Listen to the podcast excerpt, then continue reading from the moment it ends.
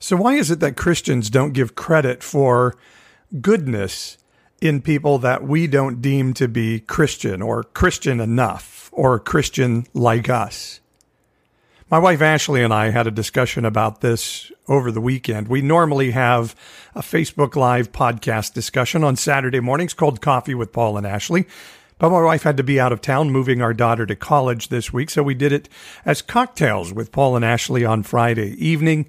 And we discussed this idea of why is it that Christians are exclusive and tend to believe we're the only ones that can do good things and discount the hearts of those we don't deem to be Christian or Christian enough. We also talk a little bit about, is it okay to say curse words from time to time, and other various things as we process and debrief in our weekly time together that you guys have found to be pretty beneficial. So if you would help us and share this, talk about it on social media, comment on my page, and tell others about the Nonpartisan Evangelical podcast, we'll keep doing it. And we appreciate your support. So this is Paul and Ashley asking, why don't Christians allow goodness to come from other people on the Nonpartisan Evangelical?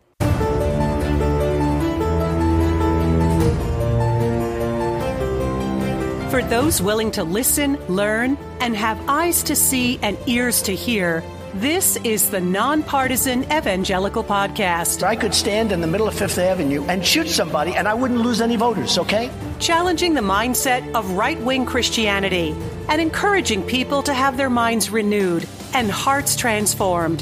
What knucklehead, mush for brains, evangelical leaders are trying to uh, to overthrow Trump. It's a special kind of dumb, and calling yourself a Christian. Let's have better conversations about the life modeled in the Bible so we can truly tell the world God is not mad at you. This is the Nonpartisan Evangelical Podcast at n p e podcast dot com.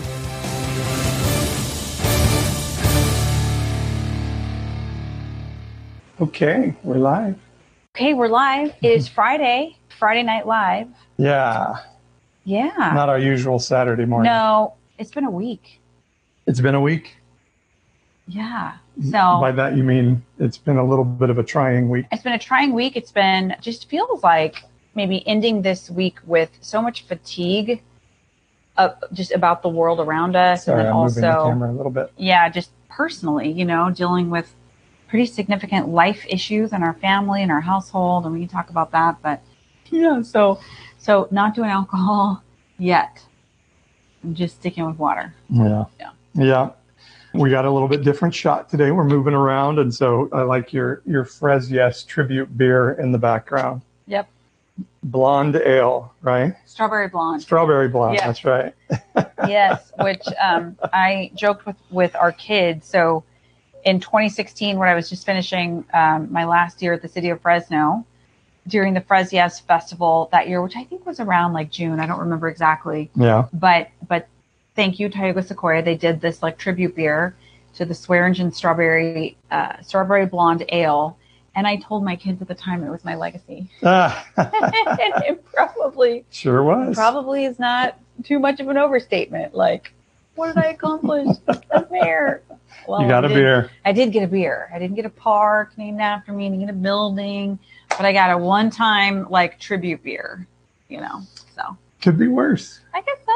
Could I'm be not, worse. I'm not complaining. It was a delicious, delicious beer. So. Anyway, yeah. So it's Friday. We're we're grateful for folks who will just tune in for a little bit, hang out with us for a few minutes, or maybe catch this later in the week when we post it um, on the interweb.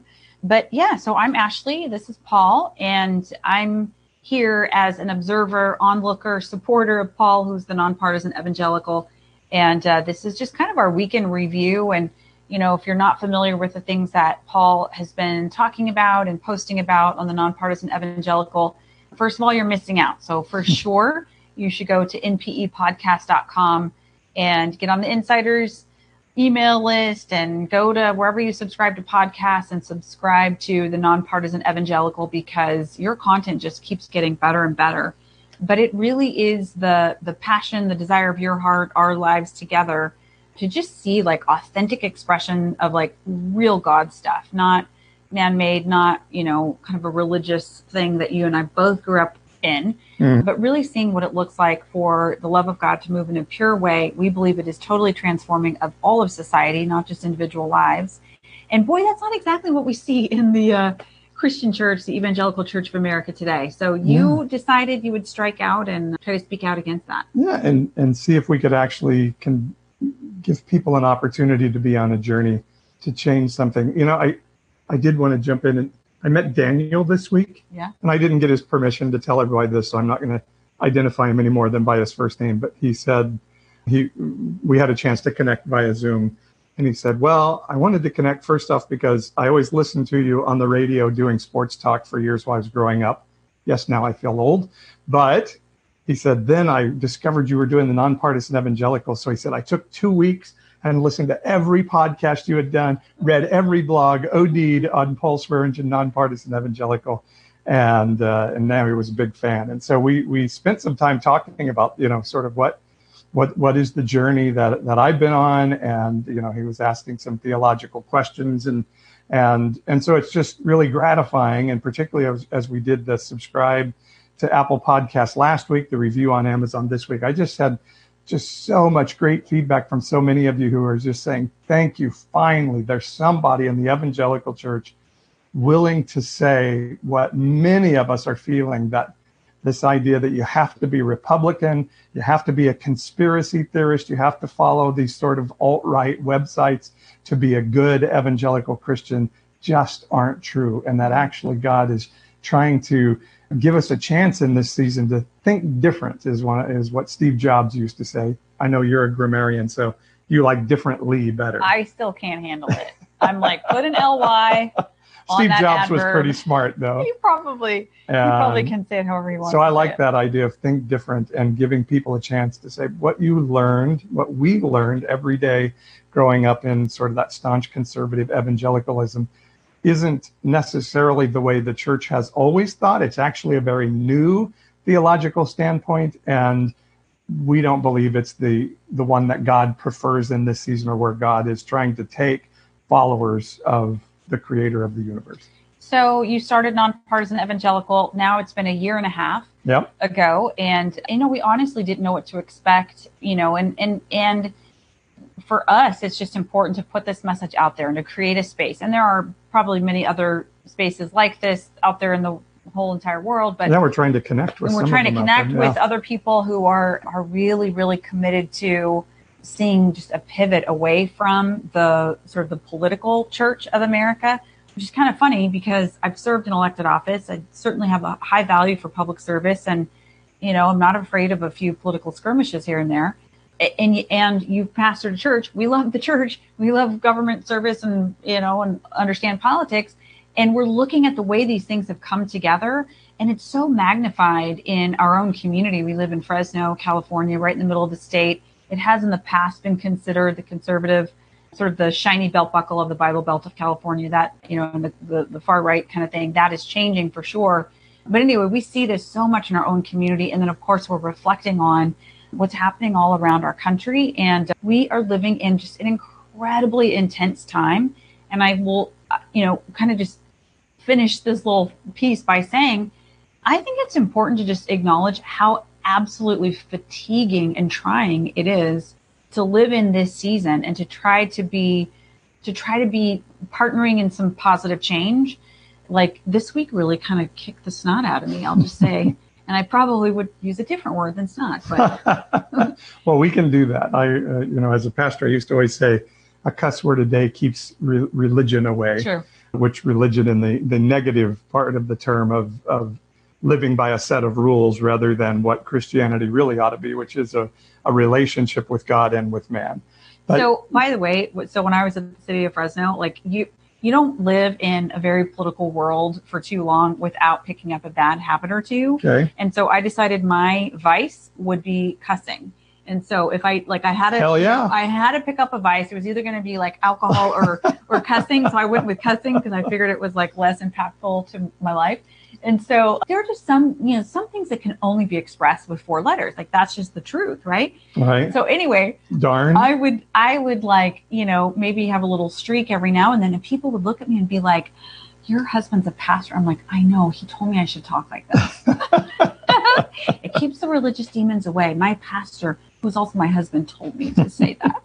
Well, and it, it goes to the point that none of this is about behavior, that that the story of Christ wasn't about, okay, I've come to give you a new list of rules to follow. I'm going to do away with the old rules, and here's the new list.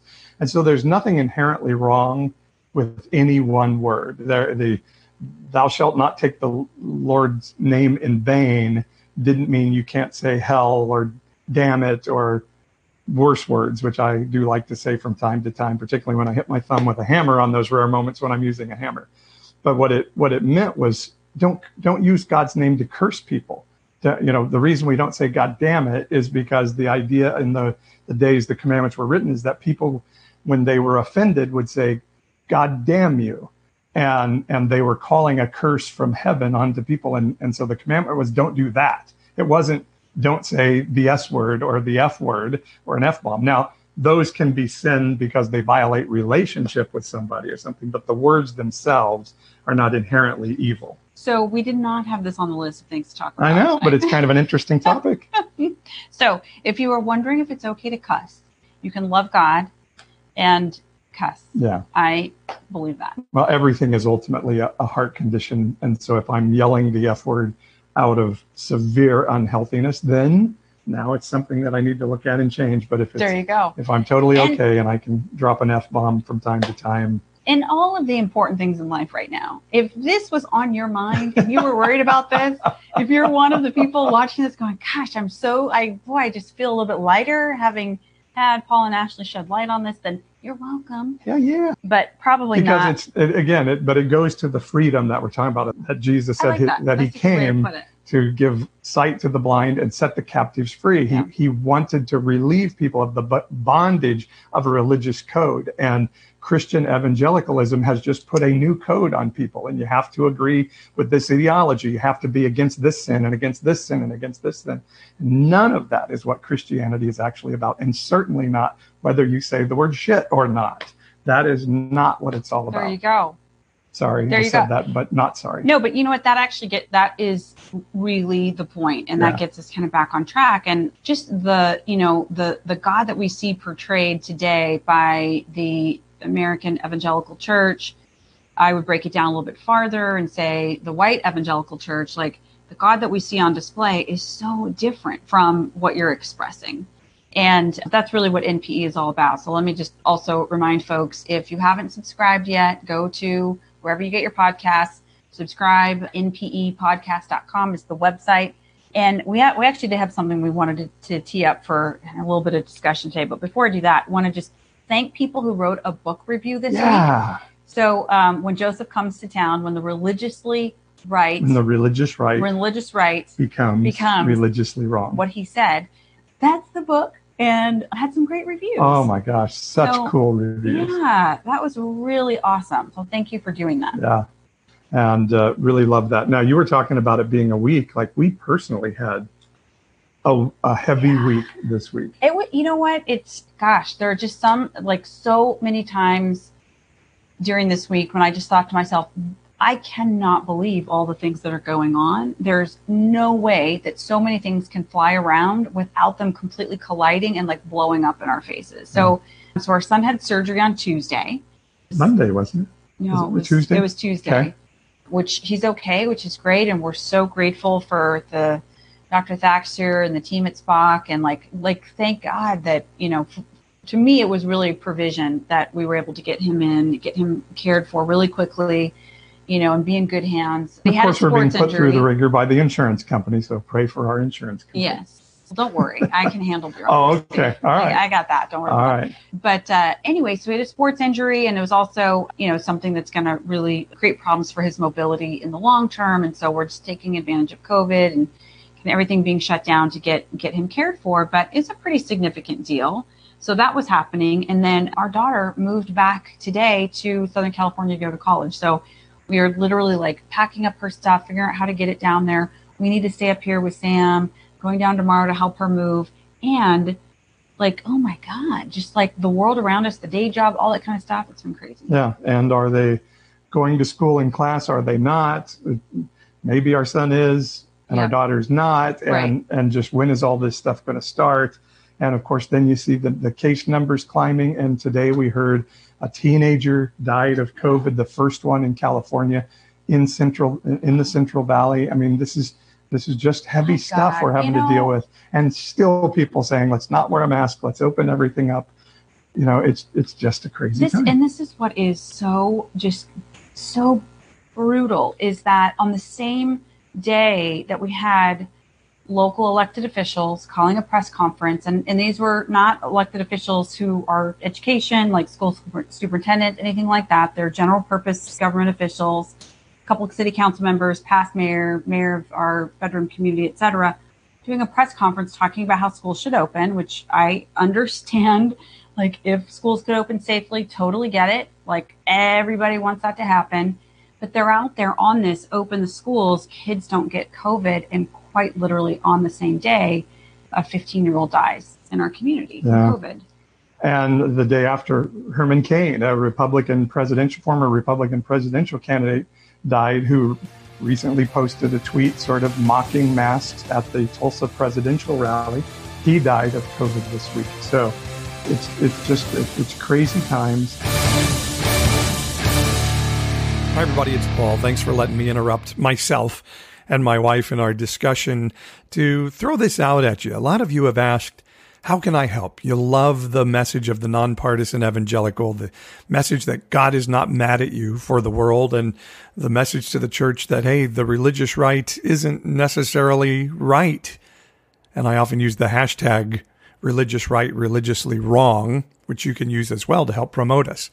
But here's what you can do to help support. You can buy my novel, give it to some friends, share it with others, talk about it on social media. The novel's called Joseph Comes to Town, with the subtitle, When the Religious Right Becomes Religiously Wrong. It's my story of what Jesus might say about this conservative, partisan evangelical church we're in the flesh on earth today. So Joseph Comes to Town is the book. If you go to my website, n p e podcast dot com, and click on the Joseph the Novel tab, it'll give you all the information about the book, how you can get three free chapters of the book to start off, and how the various ways you can buy the book. So buy it, read it, give me a review, share it with somebody else, and tell the world to go buy one for themselves. That's the first way you can help. The second way is just direct money support, and we do this through our Nonpartisan Evangelical Patreon community. Patreon's a great website that allows creatives to do their stuff and people to help support what they do. So if you go to my website, n p e podcast dot com, click on the Patreon button in the upper right-hand corner, you can join for as little as five dollars and ninety-nine cents a month.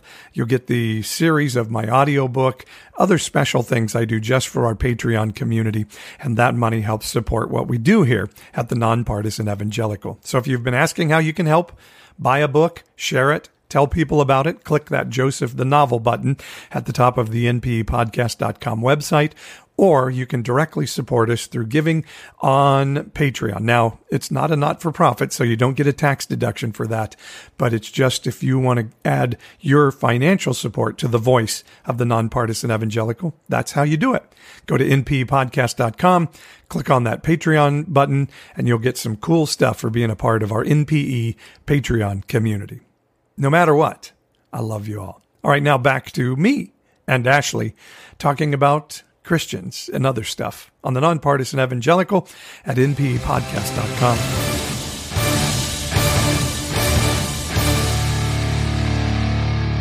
And then I don't know where you want to go next, but we had this YouTube group of doctors come out and again say hydroxychloroquine is the savior of it, of it all. And if there wasn't some conspiracy to keep it from us, we would all be well and everything would be good if we just all took hydroxychloroquine. And immediately, every Christian I know, every conservative I know is retweeting this video.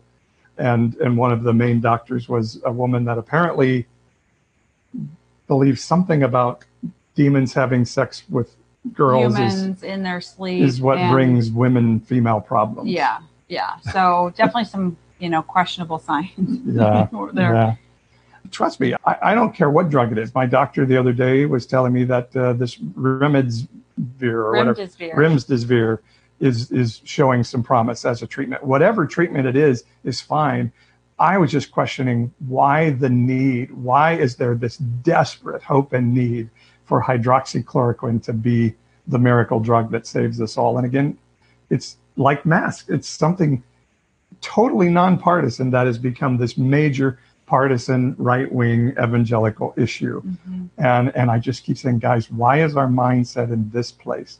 Why do we need this to happen so badly? And, and so that got me, I think we were just looking at one hundred five comments on that post People alone. People want to talk about this. My post was, if crazy, nutty YouTube video comes out that supports my narrative, I'm all in. And why is Facebook trying to stop this video? Why is censorship happening on this video?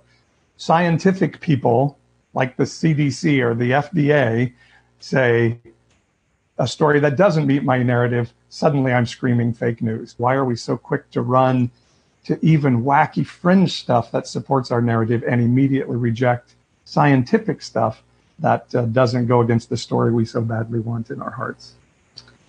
All right. So if you're just joining us and you're kind of like, what are Paul and Ashley doing? And what, you know, hydroxychloroquine and what's this and what's that? Anyway, welcome. We're first debriefing. Of all. Yeah, we're debriefing the week. Thanks for spending a few minutes with us. Or you may catch this later in the week if you don't see it live on Friday.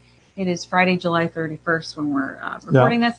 And uh, we just like to do a, like a little weekly recap, focusing on the things that Paul is the nonpartisan evangelical brings to light, whether through a Facebook Live or a post of some sort or a podcast. And so, yeah, then we just like to hang out and kind of share with each other and then with you guys what our week was like living in these crazy, crazy times. And I think um, before going to your post of the week, which okay. I really was excited to hear more about, actually, there were two things that I thought were really cool I want to talk about. Okay. But anyway, I just want to put words on this. This is a fatiguing time that we're living in. The, I can't even begin to imagine, even in the, you know, just surveying American history over the last hundred years, there are only probably a small handful of other as significant times as the ones that we're living in. And uh, boy, it's just fatiguing, and it's okay. Like, I do a weekly call with C B Os, uh, about two hundred fifty to three hundred C B O community organizations in the Fresno County area. And I asked everybody this week, like, how are you feeling? And it was a range from like, you know, some were really enthusiastic, et cetera, and like finding great camaraderie and trying to solve this problem together and respond to COVID, et cetera. And then my favorite word was just one word, crusty. Oh, wow. I thought, you know what? I can actually appreciate that. Things are feeling a little crusty. But anyway, so it's okay. And this is part of what we wanted to do, is just like create a space where, you know, you, you know, you can hear other folks kind of saying the same thing. We're real frustrated with what's going on in the American Evangelical Church. We think God looks, sounds, feels, acts very differently than what we're seeing in the church. And boy, the way he is being represented right now complicates all these other hard things. So that's what you write about. That's what you talk about. Yeah. So last week you mentioned that you had a blog in your mind. You actually produced it this week. It was a modern day parable. You want to talk about that for a minute? Yeah, it was back in the biblical times. There were these religious people called the Pharisees, and they would come and ask Jesus questions. And, and I call them trap questions. When back in my days of working in the media, we called them, how long have you been beating your wife questions? They're, they're questions not meant to gain information. They're, they're trying to trap you into, into something so that they can get a narrative. And, and so the Pharisees would ask these questions of Jesus, and they didn't really care what his answer was. They weren't trying to gain information. They just wanted to be able to put a label on him, on one side of an issue or another. So they would come with cultural questions like uh, tax collectors were a big one in Roman taxation. And so they would say, Jesus, are, are you for taxation or against it? And again, they didn't care what his answer was. If he said, I'm against it, then they could go to the Romans and say, hey, this guy's seditious, you need to take him out. And if he said he was uh, against, if he was for it, then they could tell his people like, oh, he's not for you, he's for the Roman government. They just They just wanted to be able to put a label on him. And that's a lot, lot of what our culture is today, if, if particularly for sort of this partisan evangelical mindset. If I can call you a liberal, if I can call you a Democrat, if I can call you a Marxist, if I can call you a socialist, if I can slap a label, then I don't have to consider any content other than that ever again. I don't have to consider anything you say. And so quite often, as I'm trying to engage people in discussion, I will get Christians that come along and say, well, what about Marxism? What about socialism? And and so having a discussion about a, a false meme posted this week, I was approached by somebody that says, well, you went to protest for, for Black Lives Matter, and how do you feel now that you know Black Lives Matter is a Marxist organization that is against the traditional family? And and so I, my modern-day parable is all about Jesus having this Facebook conversation with these modern-day Christians saying, Jesus, are you for Marxism or are you not? Are you for the traditional family or are you not? And all of this stuff is based on somewhat false premises, and I'm not saying necessarily that, you know, the Black Lives Matter doesn't say there's some Marxism on their on their post, but it's but it's the desire to be able to put a label on something and then not be able to consider it. So in the in the parable, basically, it's Christians firing questions at Jesus, and I use actual quotes that people threw at me on Facebook and put it into this parable of how it would look asking those questions to Jesus. And That's it's pretty, pretty brutal, pretty fascinating to, to it comes out. And in the end, they're basically questioning whether Jesus is really a Christian at all or not, because if you're not standing strong for the traditional family, then then you've missed it. Even though the Bible really doesn't even talk about the traditional family, the families in the day when the Bible were written were extended families, and they all lived together and took care of each other's kids. And it truly was a village that took care of the children. So the traditional Traditional family has been a white evangelical invention in America that says the only family that really counts is mom, dad, and kids living in a house together. And that's not even biblical. And that's something that we're now saying, if you're against that in any way, and I don't really think anybody's really against that, but some people are saying, well, maybe that's not the only family that we're going to give credit to for loving their kids. And saying that suddenly becomes some anti-Christian statement. So anyway, it's a good blog. So definitely check that out. So what? Where do people find that? N P E podcast dot com. It's called Trap Questions Asked by Evangelicals. Yeah. Okay, so if you're doing like a Zoom cocktail party this weekend or some kind of like social gathering and you want to like have a really shocking like, you know, moment where you get everybody's attention with this startling kind of modern day parable, print it out, grab it, and uh, read it to folks and just see what kind of reaction mm. they have. And the and the interesting thing is I, I think we're in a season where our hearts are being tested. And and so I actually think what Jesus would say in that is like, okay, so you see the word Marxism on the B L M website. Are you going to let that stop you from having a heart to stand with people of color? Are you going to let that give you an excuse to not? Yeah. Quite often That's Jesus would it. say offensive things to followers of his to see if they would if that offensive thing would then drive them off and give them an, an excuse to go, and if they were only in it for the benefits. And so I really think part of what that statement is all about in this season is is God saying to us, like, I really care about what the communities of color are, are saying right now, and I'm asking you to mourn with those who mourn and lean into their pain. But the test is, here's this thing about Marxism on the website. Are you going to let that give you an excuse to walk away from these people I'm asking you to care about? And unfortunately, what has been heavy for me this week is I was talking in my Facebook Live on Monday is we are. We're like, yeah, okay, good. That's our excuse. We don't have to care about this Well, anymore. And that was the second, your second post of the week that I really wanted to make sure that we talked about. And you you actually quote Isaiah twenty-two four, and yeah. you say like, hey, you know, the, at the, you know, what's in that verse is like, the writer saying, man, let me just grieve for my people. Like, like, and you're having kind of that experience right now and mourning over what you see going on in the evangelical church. Yeah.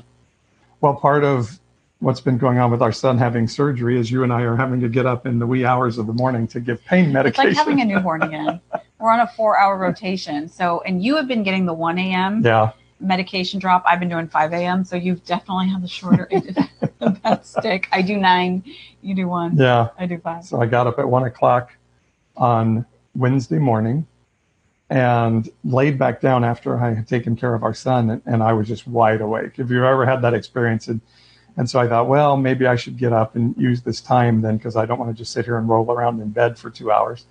So I got up and, and it was just this sense of like, wow, I am I'm so hurting, so hurting for my people. And it kind of started on Monday and I did a Facebook Live, but just this week I've been like, wow. And and so I began to think sort of this thought of like, our heart is sick in the evangelical church. We've sort of seen this building for a while, but I think we're pretty heart sick. And I'm starting to wonder if like irreparably so, like we're, we're when the tests come, are you going to fight to have a Sunday morning gathering or not? You know, we, we're always choosing our own comfort and our own our, our own desires rather than living sort of the sacrificial life of Jesus. And so Isaiah twenty-two nine, he just says, don't try to comfort me. I'm just heartbroken and I just want to grieve over my people. And so, yeah, I've just been in that sort of season. Now, I'm I'm a hopeful guy.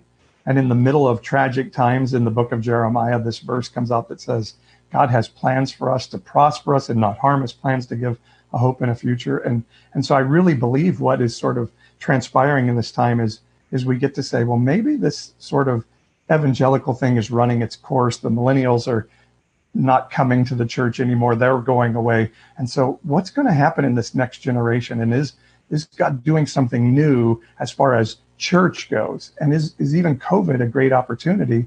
I did a Facebook Live with our friend Tim Neufeld this week, and we were talking like this could be the opportunity for us to completely rethink, rethink what a what a church community gathering is. And rather than getting all uptight and oppressed and calling the governor a tyrant, what if we were like, Holy Spirit, give us some creative wisdom and new creativity to to just rethink from the ground up what what church, what a church community really looks like. And so my hope is, even as I'm grieving and sad for the sickness of our hearts, I'm like, well, maybe this is the time God's going to show us something new, and we get to go into a new season, which is exciting. Yeah, you know, I was having a conversation this week with a colleague who does not come from a traditional white evangelical background and, you know, involved in a lot of civic work in the greater Fresno region, Central Valley of California, and uh, known known to be a bit of an agitator or whatever. But of course, because she, she and so she trying to lift up, you know, the issues, the concerns and the needs of the marginalized and people who have really been, been looked over and kind of, you know, whatever. We've just, we've really left a lot of people in the wake of, in the in the Fresno area, in the central San Joaquin Valley, there's just a lot of people who have been left behind and left out. So, you know, that's been her life's work. It's very significant. And uh, I marveled at how she was, you know, really just kind of expressing like, man, like your God, your church doesn't allow someone like me and my faith, like my, my faith doesn't count. Right. The way I the way I connect with God doesn't count because it does not look like what you're experiencing in your, in your church. And it was such a powerful statement. And I just thought, dear God, like time out, you know, yeah. if, if the message that we're sending in the, you know, the conservative Republican evangelical church is that her faith doesn't matter. No wonder we're in the mess that we're in. No wonder. Yeah. You know, I mean, it, it's frankly a wonder we haven't gotten here sooner and that people are not more upset and speaking out and protesting and that sort of thing. Like we, we really have got to stop and listen and hear people's hearts. And as you were saying, not just label them and then discount and disqualify their life's messages, their life's work, the way in which they've seen God in their lives that maybe is very, you know, maybe very contrary to what the Republican Party wants. And yet it's every bit as much, you know, God's love for them and his work in their life to help them accomplish something that they're yeah. working towards. Yeah, part of the journey of my life has been, while I was growing up in a traditional staunch evangelical church, church life, I used to look around and say, wow, those people out there, those sinners that we knew were going to hell, well, I know they're going to hell, and I know their life is terrible because God's really angry at them, but they sort of look happy. and and when I look at our people, we don't look very happy. We seem pretty mad and angry, and they look pretty happy. But I know they're going to hell, so I'll get the last laugh on them. But then the other thing was I used to say, and it, and it seems like they love people. Yeah. And it seems like we don't. And there was just a lot of freedom, yeah. right? Like we didn't experience that freedom. Yeah. yeah. You know, we looked. I looked at, at John Lennon, who we thought was a particularly bad sinner, and it's like, it, it kind of seems like he loves people. And and so I remember as a kid even thinking, well, I know I can't because I'm a Christian, but I wish I could love people too. Wow. I, I truly. Right? Like as a kid, like think, just think about that thought for a second. Like yeah. I'm not allowed to love people because I'm a Christian. Yeah, that was like, that was how I translated what I was being told yeah. in my Christianity, and and so I could see that we were angry and we didn't love people unless they came into our church doors. And I'm talking about the building we came in, not. Not that church down the block. Yeah. They weren't okay. Only yeah. those in our building were okay. And and some would say, oh, that's not true. But it's it's sort of the idea that you have to be us, and not not just us. It, it's not just about following God. You have to like follow Jesus in the way that we've interpreted the Bible very narrowly. And so it's a very, very exclusive religion. And I think the freedom that God is trying to say is your friend, her faith counts. Yeah. That that Jesus came to connect us to God. Jesus didn't come to create this new religion that now you have to follow this set of rules to be right with God. He came to say, I want to point you to the Father, and and you don't have to go through those Pharisees and those Sadducees and their list of rules to get to him. The creator of the universe actually just just wants to be friends with you. And and he's kind of okay with however we get there. We're going to figure it out together. And that is ultimately the hopeful message here. So yeah. I know that it's, you know, Friday when we're recording this at six forty-five and like cocktail hour, and like this is a little bit heavy. And I think we're saying that every weekend, like, wow, we jump on and talk about pretty heavy stuff. But hopefully we do so in a way that makes it more digestible. And we really are just trying to create a space for um, people to be able to connect and talk about these sorts of um, really pivotal societal issues. Like, this is the time to talk about it. But that's the hopeful message, is that, you know, having to speak truth into, you know, a community group, a cultural group that we've associated with our entire lives. It's not pleasant. It's not fun. It's not, it's not great being the, you know, turd in the punch bowl of like, actually, we need to change what we're doing. We're kind of sucking right now. Like, that's not a fun thing to do. But the only reason why I think I see you doing it and pushing in so hard on it is because there's something so much better beyond yeah. what we know today in the evangelical church. So it's worth it, right? Like, if it takes kind of really deconstructing in order to reconstruct, man, it's going to be worth it, because the freedom, the hope, the optimism, the ability to love people, like the actual relationship that, that Jesus does provide, like, wow, we're not, we're not even scratching the surface of that, right? You know? Right. So there's and, hope in that, hopefully, for people. I had a conversation with a friend this week, and, and she was like, why aren't you just as hard on, on the people on the left? I'm like, because I'm talking to my people and I'm inviting them into a journey of freedom. And sort of the model I saw in Jesus is Jesus didn't say, Pharisees, you're bad, and Samaritans, you're bad too. And, and so tomorrow I'll talk about how bad the Samaritans are, but today I'm going to talk about how bad the Pharisees are. And, and then tomorrow I'll tell you what's good about the Pharisees and the good things they do. You know, Jesus like just kept banging on, and it wasn't about the individuals who were in this Pharisaical group. It was about the religious system. And he's saying, you people that are trapped in the system and are trapping others in it, you need to hear a different message. And the way I'm going to get that to you is I'm going to bang you over the head really hard with some really hard statements. And so that's a little bit of what we're what we're modeling, is sometimes people are like, wow, ouch, that feels unfair. And and I'm just start, really starting to figure out, like, yeah, that's kind of the model. That's kind of what we're doing. We're going to we're going to pinch a little bit and then start to say, so where's your heart in that now? What does that do to your heart? Because Jesus once said to people, to get to heaven, you're going to have to eat my flesh and drink my blood. And a bunch of them said, okay, we're out. That's it. That's a statement too far. Yep. Gross. Yeah. And and his whole point of doing that was like, if I throw out a really hard thing to say, is that it? Or are you going to lean in to hear more? And and I'm sorry to keep going on, but one of the things that I realized in the wee hours of the morning after giving the pain medication to our son is is that that is really what, what God has been preparing our household for, and me for.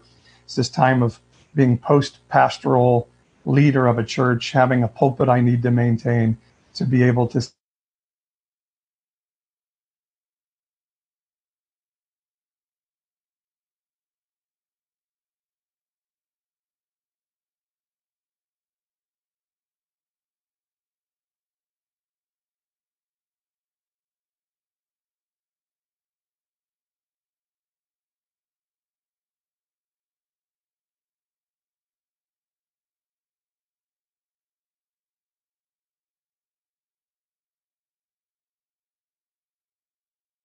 you know your purpose. That's going to look like arrogance to some people. And and so I think, yeah, it may look a little bit like arrogance, but it's just because I think really starting to figure out what the message is and the purpose and where we're going and the journey that I want to invite people on, that if you've ever had that moment of like, maybe we don't have it all right, but you don't feel like there's permission to think different or think differently, I want to invite you to get on that journey to maybe explore thinking differently. And like our friend Daniel, see if there's not some freedom in starting to say, well, maybe I can love people that don't totally fit the model of what I believe is right and true.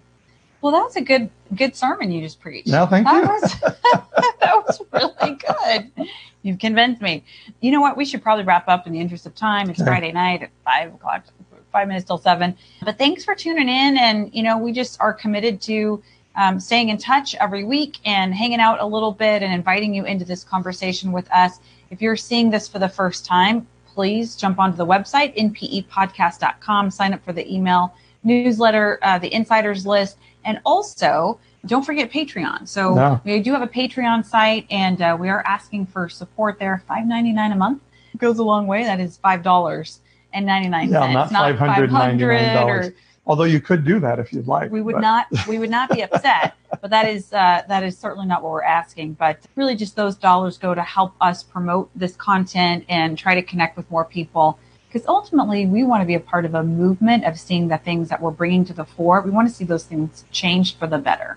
We really believe that's God's heart for our community, our state, our nation, and we want to be a part of that. So um, a little bit of money that we raise, we put right back into making sure we try to extend the reach of the content at the Nonpartisan Evangelical. So consider partnering with us. And I know we had a few people sign up last week, so thanks for that. It's really cool. And make sure you subscribe. You know, there are some fantastic podcasts that, Paul, you're starting to get some really good, like, national level interviews. We put in yeah. a request to the governor to come on. Governor no, wouldn't Newsom. That be something? We'll see if maybe it works for, for him to come on and talk about what's going on in the faith community and dealing with COVID and that kind of thing. There's some great podcasts on there, so be sure to subscribe. And if you haven't yet, get a copy of the book, Joseph Comes to Town. Uh, it's out of Orange When the Religious Right Goes Religiously Wrong. Read it and write a review on Amazon. That helps get the word out even more about the Nonpartisan Evangelicals. Yeah. So, so we usually pray to finish. We do usually pray to finish. Yeah. And, um, yeah, we he likes to keep his eyes open. I like to close mine. I think better when my eyes are closed. But you can pray however you want. Okay. If Yeah, if you don't want to see me looking at the camera while I'm praying, you can close your eyes. But Yeah, I just um, trying just to think of exactly what I want to pray. I I just pray that there's somebody watching this today mm. that maybe you're stuck in the place that we've been talking about, that that you've been told Christianity has to look like this, this, and this, A, B, and C, and that's it. There is no more discussion. We've determined what the Bible says, and it has to meet our our standards, or else it's nothing else. And you thought, well, okay, I'm going to follow that because I, I want to be a good God follower. But gosh, I kind of wish I could love those other people out there too. And not in a love the sinner, hate the sin kind of way, but like actually love them and love who they are. And, and I just give you blessing and freedom to start to explore that journey. What would that look like? What would it happen if you open the door just a little bit to hear people who love God and believe differently than you do, and those around you do? And what if you could really love people and weren't required to adhere to a strict ideology, weren't required to adhere to a strict partisanship to please God, but could really start to think of how could this be different? That you didn't have to be trapped by conspiracy theories and sort of crazy YouTube videos, but you could actually let Holy Spirit start to guide you into all truth. Not be trapped by strange myths that come to our itchy ears from the teachers we seek out, but rather would be, what is God's heart for this season? And how can I walk this out well to love God, love my neighbor and my enemy as myself? So that's not much of a prayer. That's more of a declaration. Well, I still have my eyes closed, so it counts. Yeah. So I bless you yeah. to start to seek out that journey. Yeah. And I just agree with that. I and I just, I do thank you, God, that you're with us. I thank you, God, that you know every single person who jumps onto this Facebook Live or it's recording, you know, right where we are at all times. And you know what's important to us. And I just pray, God, that you would make yourself known um, in a way that we could experience and realize. And Lord, I pray for people who would watch even a little snippet of this. God, I pray they would experience your love, that they would encounter you in a whole new, fresh way, maybe for the first time. And God, I pray, I just pray that you would help us to align with your heart. Help us to say yes to the things that you're doing. Help us not to turn a blind eye or turn up our nose or reject or mislabel what you are doing in mm-hmm. this time. But let us be in alignment with it. Let us be carriers of hope and carriers of love and the true gospel of Jesus. And we thank you for your son. We thank you for his sacrifice so that we could be connected to you. And God, I just ask that anybody who would hear this um, would feel refreshed as a result of just tuning in for a few minutes. We just bless, bless you. We bless them in your name, I pray. Yeah. And I do pray over our health as a country and as a state and as a region of Central California. Our, our health of our physical being, yeah. our health of our racial and, and socioeconomic inequality, if I can say that, that would be healed, that mm. that red lines that were set up legally and mentally, mm. spiritually would be broken forever. And that the hearts of those who can't see where that healing can happen would be broken to see it happen.